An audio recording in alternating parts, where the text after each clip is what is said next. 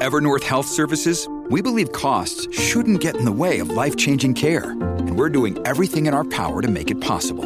Behavioral health solutions that also keep your projections at their best? It's possible. Pharmacy benefits that benefit your bottom line? It's possible. Complex specialty care that cares about your ROI? It's possible. Because we're already doing it. All while saving businesses billions. That's Wonder made possible. Learn more at evernorth.com/wonder. Hi, I'm Emily Roger, host of the Boiling Point podcast. My co-host Dave Vale and I will bring you thoughtful discussions with leaders who are positively impacting our world. This is the Boiling Point, where leadership and inspiration meet. Dave, so I was thinking about you this morning, actually, and just how excited I always get to record these episodes with you, and then also the time that I get to spend with you doing this along with the guests. And I was thinking about how one of the many things that I love about you is that you pick up the phone and call people. And how like even just i mean last friday and you do this occasionally which i love and you mm-hmm. don't text ahead of time or email ahead of time and say like emily are you available? It's like you think of someone and you just call and i love that because it's like yeah you're one of few people who do that like i do that because i love to talk on the phone but how it's just such a great way to actually be able to catch up yeah, well, I'm glad. I probably call you because you're open to it. Not, you know, people just let you go to voicemail or whatever. And you know, and you know how sometimes it's really hard to describe something effectively by a text or whatever. There's some context and all this sort of stuff. And I love how you started this conversation because we're going to talk about communication and strategy and that thing. I, I'm guessing our guests will shed some light, but sometimes you just want to you just want to talk to someone and you want to say, hey, and, and then other things come out of our conversation. So yes, I I, I can remember driving to Quebec City and thinking, I got, I want to talk to him about this, and and you you picked up, which is really nice. So uh, I try to, and then, but actually, you you know what? Maybe just the the worlds line up in a way, our worlds, because people are so busy. That's the other thing. And I remember when, I mean, I'm old enough to remember when um, they brought texting in, and I remember thinking, it'll never work. Why don't people just, you know? And, now I'm like, I don't want to listen to voicemail. you know what I mean? Like, why don't they just text me the information, right? Or you get it changed where voicemail to text and all this kind of stuff. So I have a little bit of a hack in there as well. So you're right. It's nice. You know, the, the, the hardest people I have connecting with are my parents who live in, in the Yukon territory, so northern Canada. And and I was saying to my wife the other night, I go, you know, it's a good thing. It just means they are so busy and uh, in their late 70s and it's always ah dave we're not we're just going hiking and we're you know it's like and you met my dad emily because we interviewed him uh, around mediation and, and what he's doing as retired uh, in his retirement so i've actually have to change the strategy now i'm going to start texting are you guys free like can you actually talk to me because right i get in the five minute conversations like okay yeah don't worry i'll, I'll work i'll work my calendar around you guys well, and I can always tell the people who are who I call who are not used to receiving a phone call because they answer and they're like, "Is everything okay?" yeah, exactly. Oh, let's just say hi. yeah, yeah. Are you okay? Is there what's happening? Yeah, that's a very good point. Very good point. So today's guest, Jackie. Oh, Herskovitz Russell. Jackie, is that how you say your last name? Uh, yeah, it is. But I actually I should take that out. I just go by Jackie Russell because it's so much easier. so, yeah. Yeah. Yeah. Welcome to the boiling point. Thank you for having me. So grateful to be here. And you are joining us from Boston, Massachusetts. As a kid, we went to my first baseball game was at Fenway Park. And I remember thinking, wow, this is going to be the highlight of my life. it is a magical place, Fenway Park. Yeah. So you are the founder and the president of Teak Media and Communications. And so, as you know from listening to previous episodes of The Boiling Point, we have our guests just introduce themselves and their companies. So, yeah, tell us about you. Tell us about Teak Media and Communication. Teak is a PR firm. We represent nonprofits and responsible companies only. Um, we're certified B Corp, like Patagonia, Ben and Jerry's, seventh generation.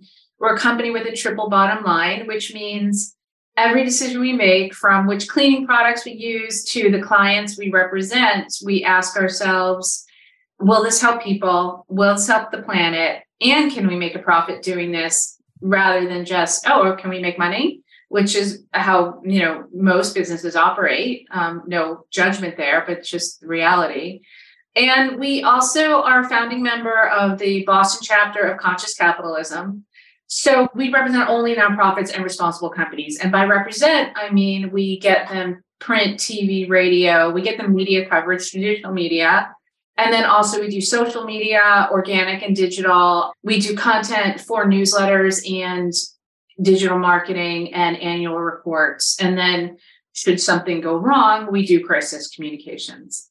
I was just going to say the full gamut, Jackie. Like you really support responsible organizations in a whole bunch of facets.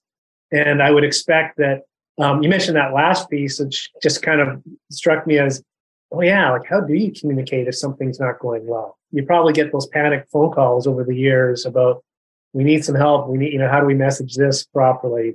Is that a common thing? Just out of curiosity, I know it's kind of maybe an odd place to start. you know what? With nonprofits, unfortunately, like we did a lot of work with schools with special needs kids. And so sometimes things do, you know, happen there that are troubling or that need to be communicated in a different way. Yeah, I would say that, you know, it happens. Like, what do you, how do you say this? Also, there's a lot of, uh, with nonprofits, wanting to be very respectful of their clientele, of the people that they serve. So they often don't want to tell the whole story or the real story. But if you're not telling what's wrong, it's very hard to raise money. So there's a challenge there. And that's not necessarily crisis communications, but it is help in messaging with with still keeping respect for the people that you're serving. Yeah. How did you get into this line of work? Oh gosh, I was so lucky. Honestly, I was a reporter, a print reporter uh, for a newspaper, and I left to do i was doing book editing i was editing books for this small uh, publisher outside of boston and they wanted me to do their pr and i was like i don't want to do pr from my experience as a reporter and i was young i was only 30 i was like oh i think pr people aren't that smart and you know i'm a reporter and i had this attitude about it and he's like no no you really need to do the pr so I was like, okay. So I started doing it. And just from my work as a reporter, like I went about it that way without actually knowing how I was supposed to be doing it. And um, I got really good results. One of those beginner luck things, like you don't know what that is supposed to be hard. So it wasn't. Anyway, so I started doing it. And then I said, oh, you know what? I can do this on my own. I can start my own company. And he, the publisher said, okay, great keep doing my stuff though we'll be a client and i want to introduce you to my friend who is the head of communications for a nonprofit and she needs some help i'm like super so they bring me in and the friend was the vp of communications for the jimmy fund out of dana-farber cancer institute which in boston and in the world frankly it's one of the best and largest cancer institutes in the country and they did a lot of fundraising for the Jimmy Fund, which is the nonprofit fundraising arm for cancer research for children's cancers. And they have all sorts of fun events. And they brought me in to help with the Scooper Bowl, which was a all you can eat ice cream event in downtown Boston, where nine different ice cream vendors came together, donated their ice cream, and people paid five dollars for all you can eat. You know, and anyway, so we got them press and but it was at the time it was me and that event and working with the jimmy fund i had felt like i found my calling that this is what i was meant to do i am meant to be working with nonprofits and helping them get the word out there and that's why i've done everything that i've been doing all this time here's why i'm doing it. And i think i was right because i've been doing it now for 25 years and it's been you know great very extremely rewarding very meaningful work. Yeah i bet. Yeah even even the way you're describing it you can tell it's uh you know there's just like there's a kind of this enthusiasm and passion for something that and you're talking about an event that happened probably over 25 years ago. Yeah. Was this like where teak became like the, a thing? Like you said okay now i'm going to launch this thing yeah and this is really the magical part too is that not only was my first client the Jimmy Fund, which is a very big deal, Jerry from Ben and Jerry's, one of my assignments was to get him radio interviews and to bring him around Boston for two days in the morning during drive time morning. That I don't even know if drive time morning still exists on the radio, um, but at this time there was you know all sorts of like seven ten different radio stations in boston we went from one to the next and the next bringing them ice cream and getting jerry interviews on the radio. And he would talk about the ice cream event and you know bring everybody down. Amazing human being of course he is. And he unbeknownst to me wrote a letter to the um, head of communications for dana-farber and said this woman did a great job you know best pr we've had that sort of thing and Dana Farber became my client. We had we were with Dana Farber and did so many events, so many things for 17 years. wow. So it really opened up a lot for me. Yeah. Hey, Jackie, I am curious before we really dive into Teak around, you said beginner's luck. And so now looking back, what strengths do you have that really made you and make you still so good at what you do? Well, in this line of work, I think you have to be extremely persistent and focus on the goal. You know how they say there are two kinds of people people who see what they want and people who see what stands in the way of what they want? Like my husband says, You're the only person I know who walks to the Apple store, looks and sees that giant crowd. Like, I don't see the crowd, I see the computer and I figure out how to get to the computer I want and stand there in line until I get to, and he looks at the Apple store and says, "Oh my god, it's going to take forever to get through this. I'm not going." And you know, people say that about other things like, "Oh, there's bagels, there's a line for the bagels." Some people see the bagels, some people see the line. I see just innately, I see what I want, and that is what I focus on. It's, I'm just lucky that way. So in this line of work, you really do need to do that because there's so much that can distract you or discourage you from getting what you want for your clients. And I see it, you know, I see it in my employees. I see the challenges that they feel. They're like, oh, but this one said no. And, you know, again, like you hear people say in sales, the, the game really starts once you've been told no. That's when the game begins. But some people, to them, that's the end so it's really nature, I think. Yeah. Well, another thing that just to pick up on that that line of uh, thought is um, start you start to be aware of like you know sometimes you know knowing too much is not a good thing, right? And it starts you start thinking, well, okay, I'm sure I'm going to run into these barriers, and naturally you do, or at least I do. And you know, as I'm hearing you, it's like I kind of think of growth and fixed mindset, and you clearly have a growth growth mindset and that just ability to to see what's possible and how important that would be to your line of work. I'm curious about where B Corp intersected, and and for listeners, we've done a lot of interviews uh, with B Corps, and I've, I've it's been such a neat introduction. Maybe you could describe for listeners what B Corp is, and then how you felt obviously it was important critique to be B Corp. B Corp actually goes back to Jerry and Ben and Jerry's in that when Ben and Jerry's sold to Unilever, gosh, back in I don't remember late 1990s, like 2000, something like this.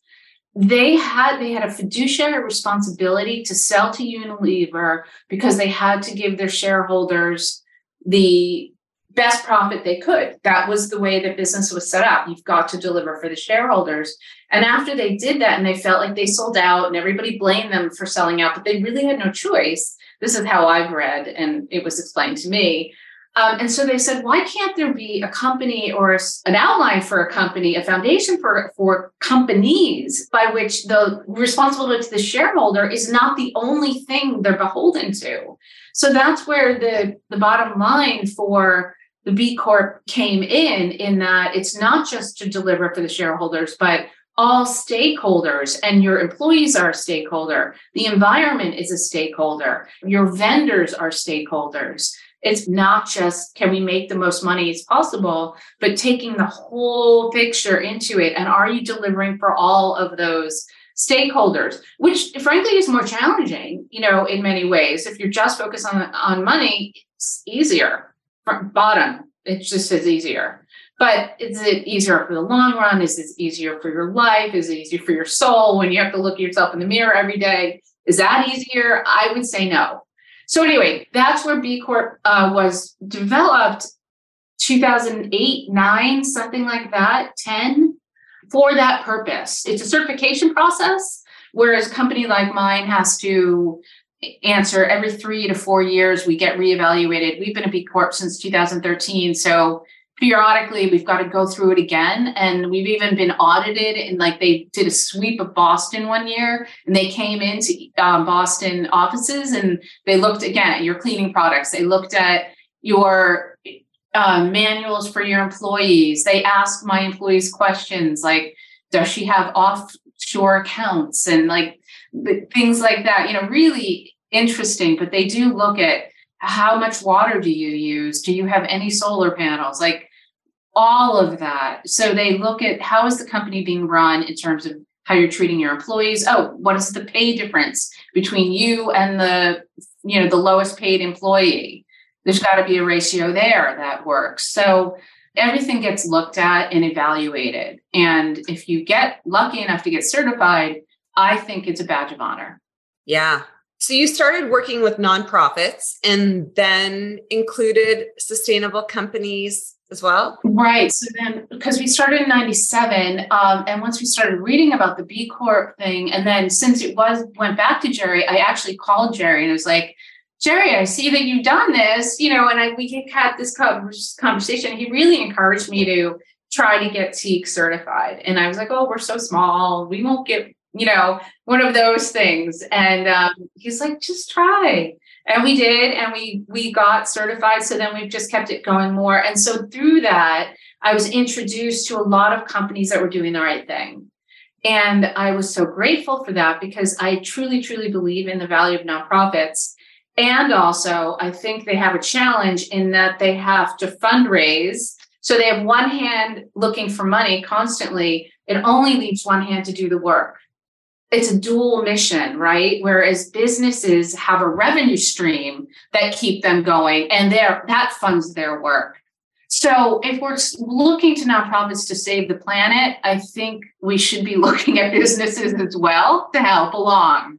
In other words, I mean, nonprofits, I think it's something like, well, in the US, 10 to 12% of the um, GDP so 90% of the money is not held with nonprofits in our country. That it's all in so we, we need to be looking at businesses to make the real solutions here happen. And that's where B Corp and conscious capitalism come in. And as we're seeing now with Patagonia, for example, coming really to the front line to help climate change in a big, big way, to help reduce climate change, I should say, in a big way, we need the power of the businesses to do this. So that's why Teak now represents responsible companies as well. Gosh, sorry, that took me forever to answer that question. No, no, no, no. We spoke briefly before you came on, and I was sharing about my program that I run on the rise. And for sure, that problem of you're trying to do all of the work, which is so much work. And then you're also trying to make it sustainable and bring funding in so that you can provide. And I had conversations with clients around this too, who run nonprofits of how uncomfortable it can be to ask for funding, to ask for money. Yeah, true. I would say that here's where where Teak would enter uh, as a as a, a great opportunity to support on the rise and in that ask. I, I, I would expect is that is that a lot of the work that you do, Jackie? Two things. One is Emily, you're not asking for yourself, you're asking for the good of others. And that's a huge difference. I don't think it's uncomfortable to ask to help others, much less so than helping yourself. So just, you know, keep that in mind. And I always say that to our directors who are like, oh, anyway, plus people can say no. And you're just giving them the opportunity to do the right thing. They don't have to take it, you know? But anyway, back to how to seek help. So then, if we get the word out about all the great work that they're doing, then people come to them. Corporations come to them. They want to be involved because we build the brand and the recognition. And then all of a sudden, it's awesome to be involved in something like that. It helps the corporation, it gives them the halo effect. Um, and so it, it's a win win for everybody. And people really do want to help. They really do want to get involved in something bigger than themselves. And it gives their, their lives purpose. So truly, you're giving them an opportunity to feel good about themselves. Yeah, absolutely. And yeah, with that of like being really clear, I think of the intentions as to why you are running a program.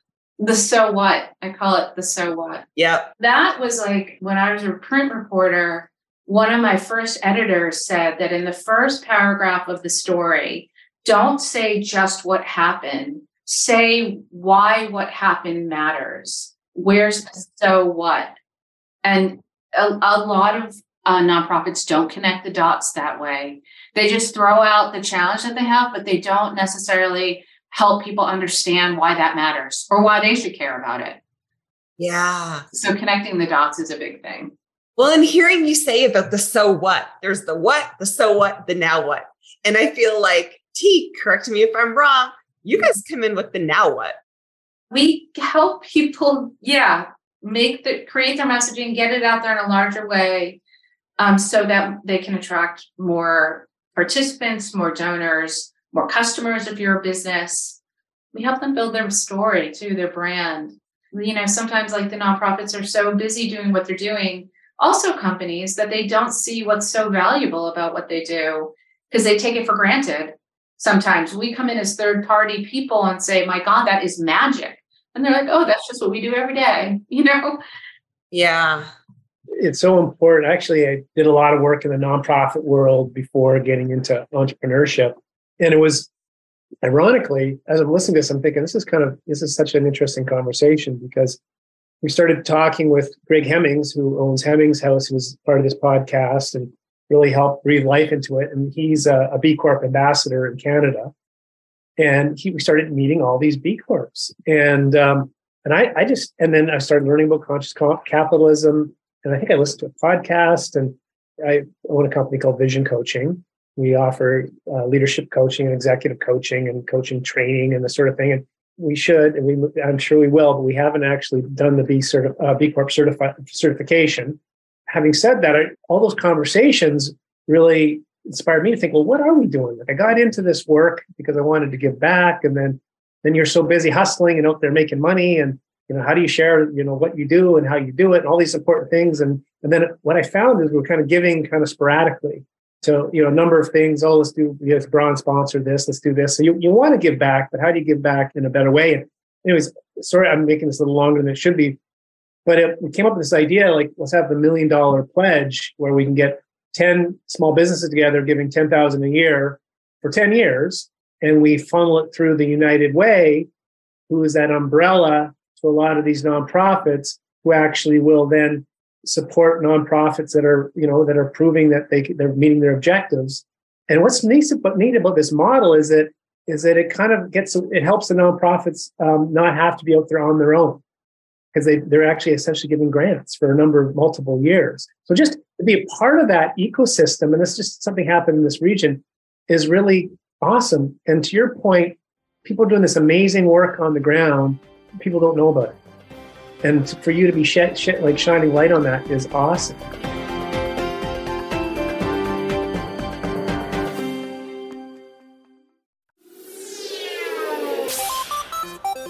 Hi, I'm Steve Yerko. And I'm Tara Sands. Now available from Maji Media is our new podcast, 4Kids Flashback. 4Kids is the company who brought you the English dub of Pokemon in the late 90s and so many other shows like Yu Gi Oh!, Shaman King, Teenage Mutant Ninja Turtles, Kirby, the infamous One Piece dub, and so many more. We'll be talking to the people who worked at 4Kids actors, directors, writers, editors, producers, engineers. You get the point. And hopefully get the answers to questions both you and I have about the company. I actually worked there as a voice actor on some of the shows. And I was a kid watching the shows and remember way more than Tara does. And thank God for that. Steve is actually a professional storyboard artist, which gives some really unique insights into anime and animation. Subscribe today wherever you get your podcasts. That's the number four Kids Flashback.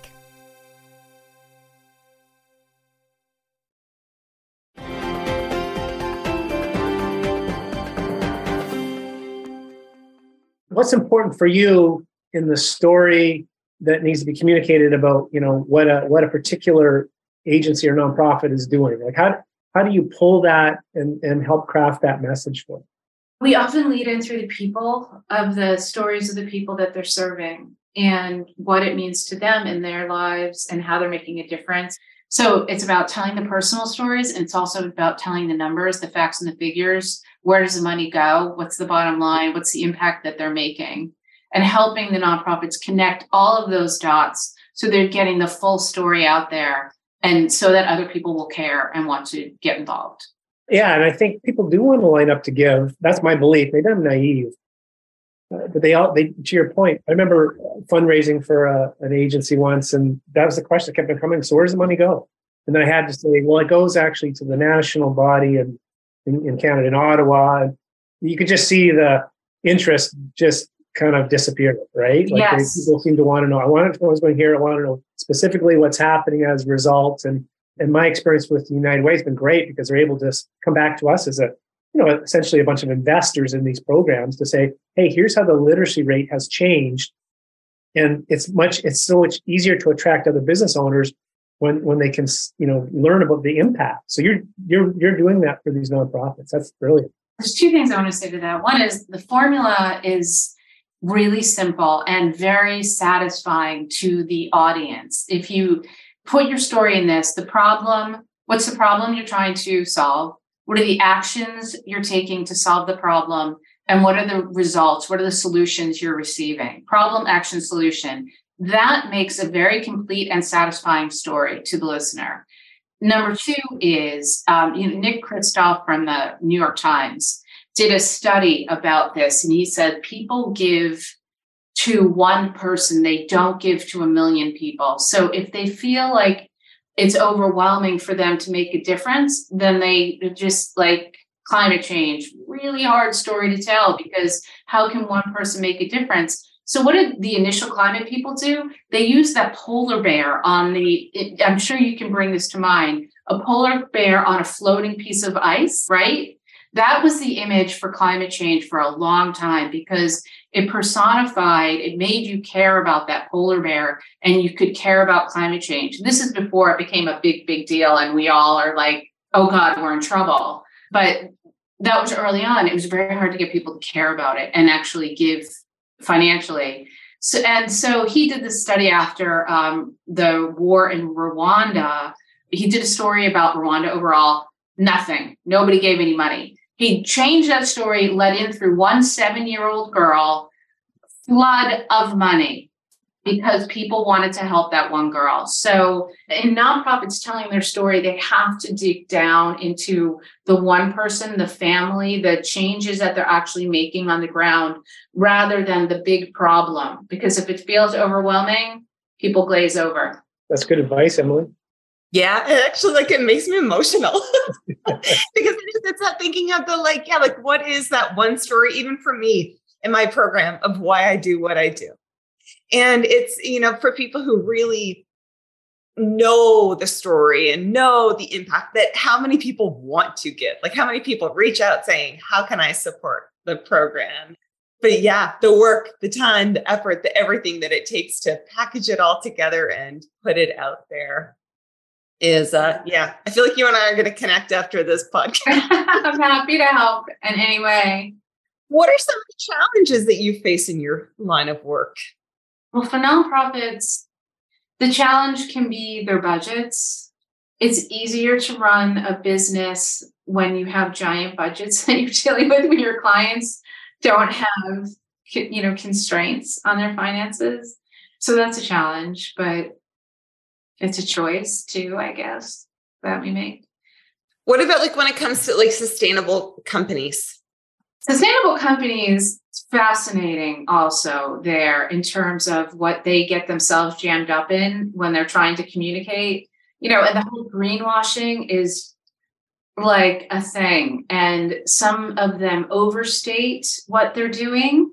And then on the other side, some of them understate because they're afraid of greenwashing. So they don't want to say too much because they don't want to look like the bad guys who are greenwashing. So it's like the good guys who don't want to talk about it. So then you only have the people who aren't as self aware and don't care as much about the authenticity of what they're doing that are getting the messages out there. So, I mean, not always, but there is a thing there. So it's helping companies talk about what they're doing in a way that will be heard and appreciated and understood and believed.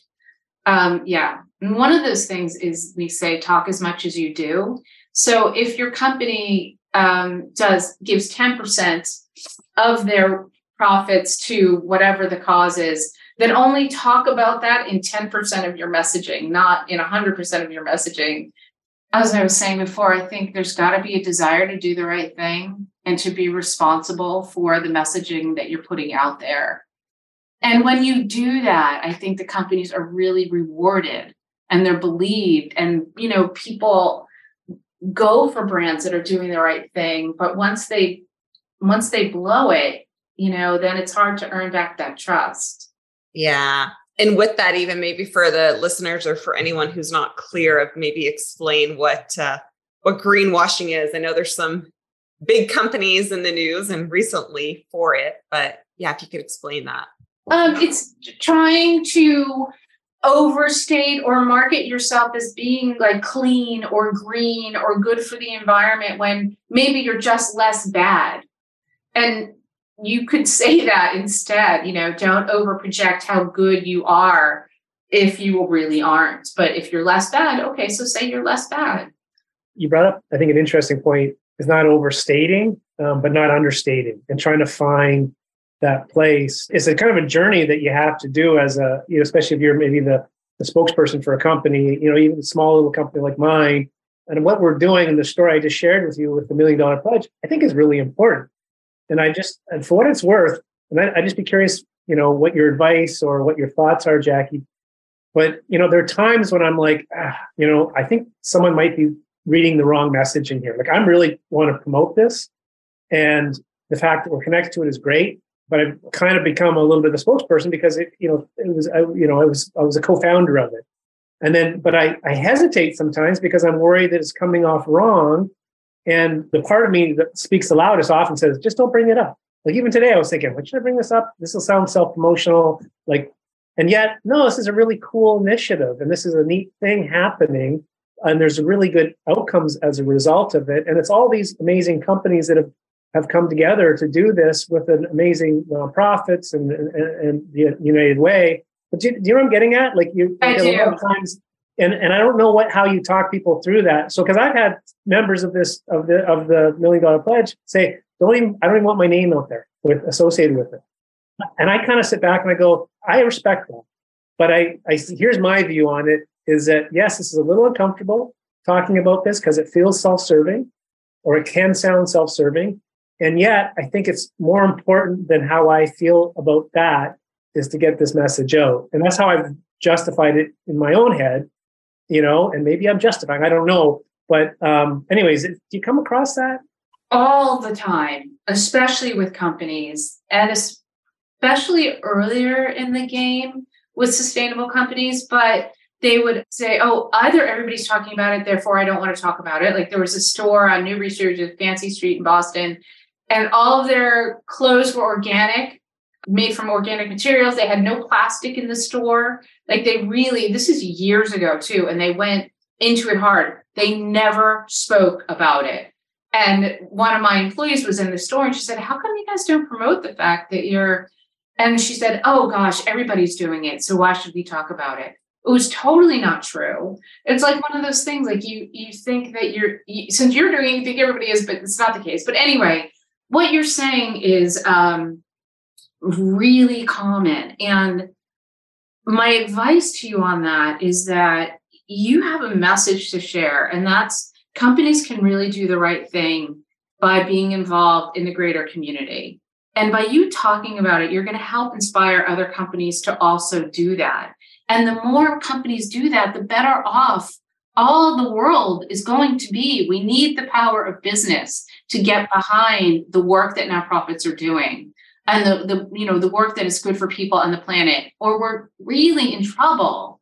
So it's, you kind of have to get over your uncomfortableness and understand that that's also part of your mission is to talk about the fact that businesses need to be doing this stuff and also since you um, you know work the, the other part of your work which i'm assuming is also very helpful to people you know helping them become greater leaders and all of that you could talk about the value in that too as part of your overall mission of your company not only the uh, million dollar pledge that you have and the work that you're doing on that side but that all of your work is to help people feel more fulfilled and better and just lifts the energy of the planet. So I think it's part of your overall message too. Yeah, no, that's good advice, and I like that. I really like that. Uh, if it's ten percent, then you know, ten percent of communication or whatever. I think that's really good advice. And ironically, what I find is people that are really committed, at least in my experience, anecdotally, people that are really committed to doing good are also correlated with people less likely to want to talk about publicly what they're doing. You know what I mean? Like I don't, and I don't know if that's real or not, but that's just been my experience. I'm like, you know, to your point, like let's let's be part of this. Let's, you know, like this is good messaging. This is a good thing. This is a good thing to, you know, or else, or one of our clients, you know, are doing amazing work, and they're like, eh, yeah, we don't really want to share that. I'm like, oh my god, like that's an incredible objective that you're you're you know and you know here's what here's how supporting this marginalized community or whatever and they're like yeah we didn't get into for that we don't want to do that so you know what I mean? Like it's just interesting. Like it's it's almost like it's like goes with the giving back gene is uh, also you know kind of oh, I don't really want to talk about this at all, right? Yeah, it's definitely a challenge. Yeah, that self promotion feeling for sure, Dave. I can relate to that both with yeah the On the Rise program and other work and volunteer work and things like that that I do, where where it is this other flip side of when people know what it is that you're doing, it's almost like there's opportunities out there to help out that people don't even know about. But then when they hear about them, they're like, oh gosh, like I want to be involved in that. Or how do you do that? Or how can like, and it then once you start kind of planting those seeds, then it just sparks greater change. Yes, exactly. You kind of have to get over your own uncomfortable feeling in order to inspire the movement. Yeah, and so for for you, someone who is just so uh, persevering, what would be some communication tips for people who are in the nonprofit sector? Well, I mean, I think that goes across for anything. What are some communication tips that you notice within your clients that have made the most difference and impact for them? Uh, for nonprofits, mm-hmm. I would start with the so what the problem action solution as your story lead in through a person definitely those are like tops get over your concern or learn to speak about the problems that you're solving without feeling like you are doing a disservice to the people you're actually helping like if you can't talk about it i'll give you an example we worked with an organization and they would not allow us to talk about the neighborhoods that their children, the children that they served, were living in as challenging neighborhoods. And the director said, Our children are not challenged, they are resilient. And I'm like, Yes, they're so resilient. And nobody gives money to resilient children. So you have to explain why they have to be resilient in the first place. Right?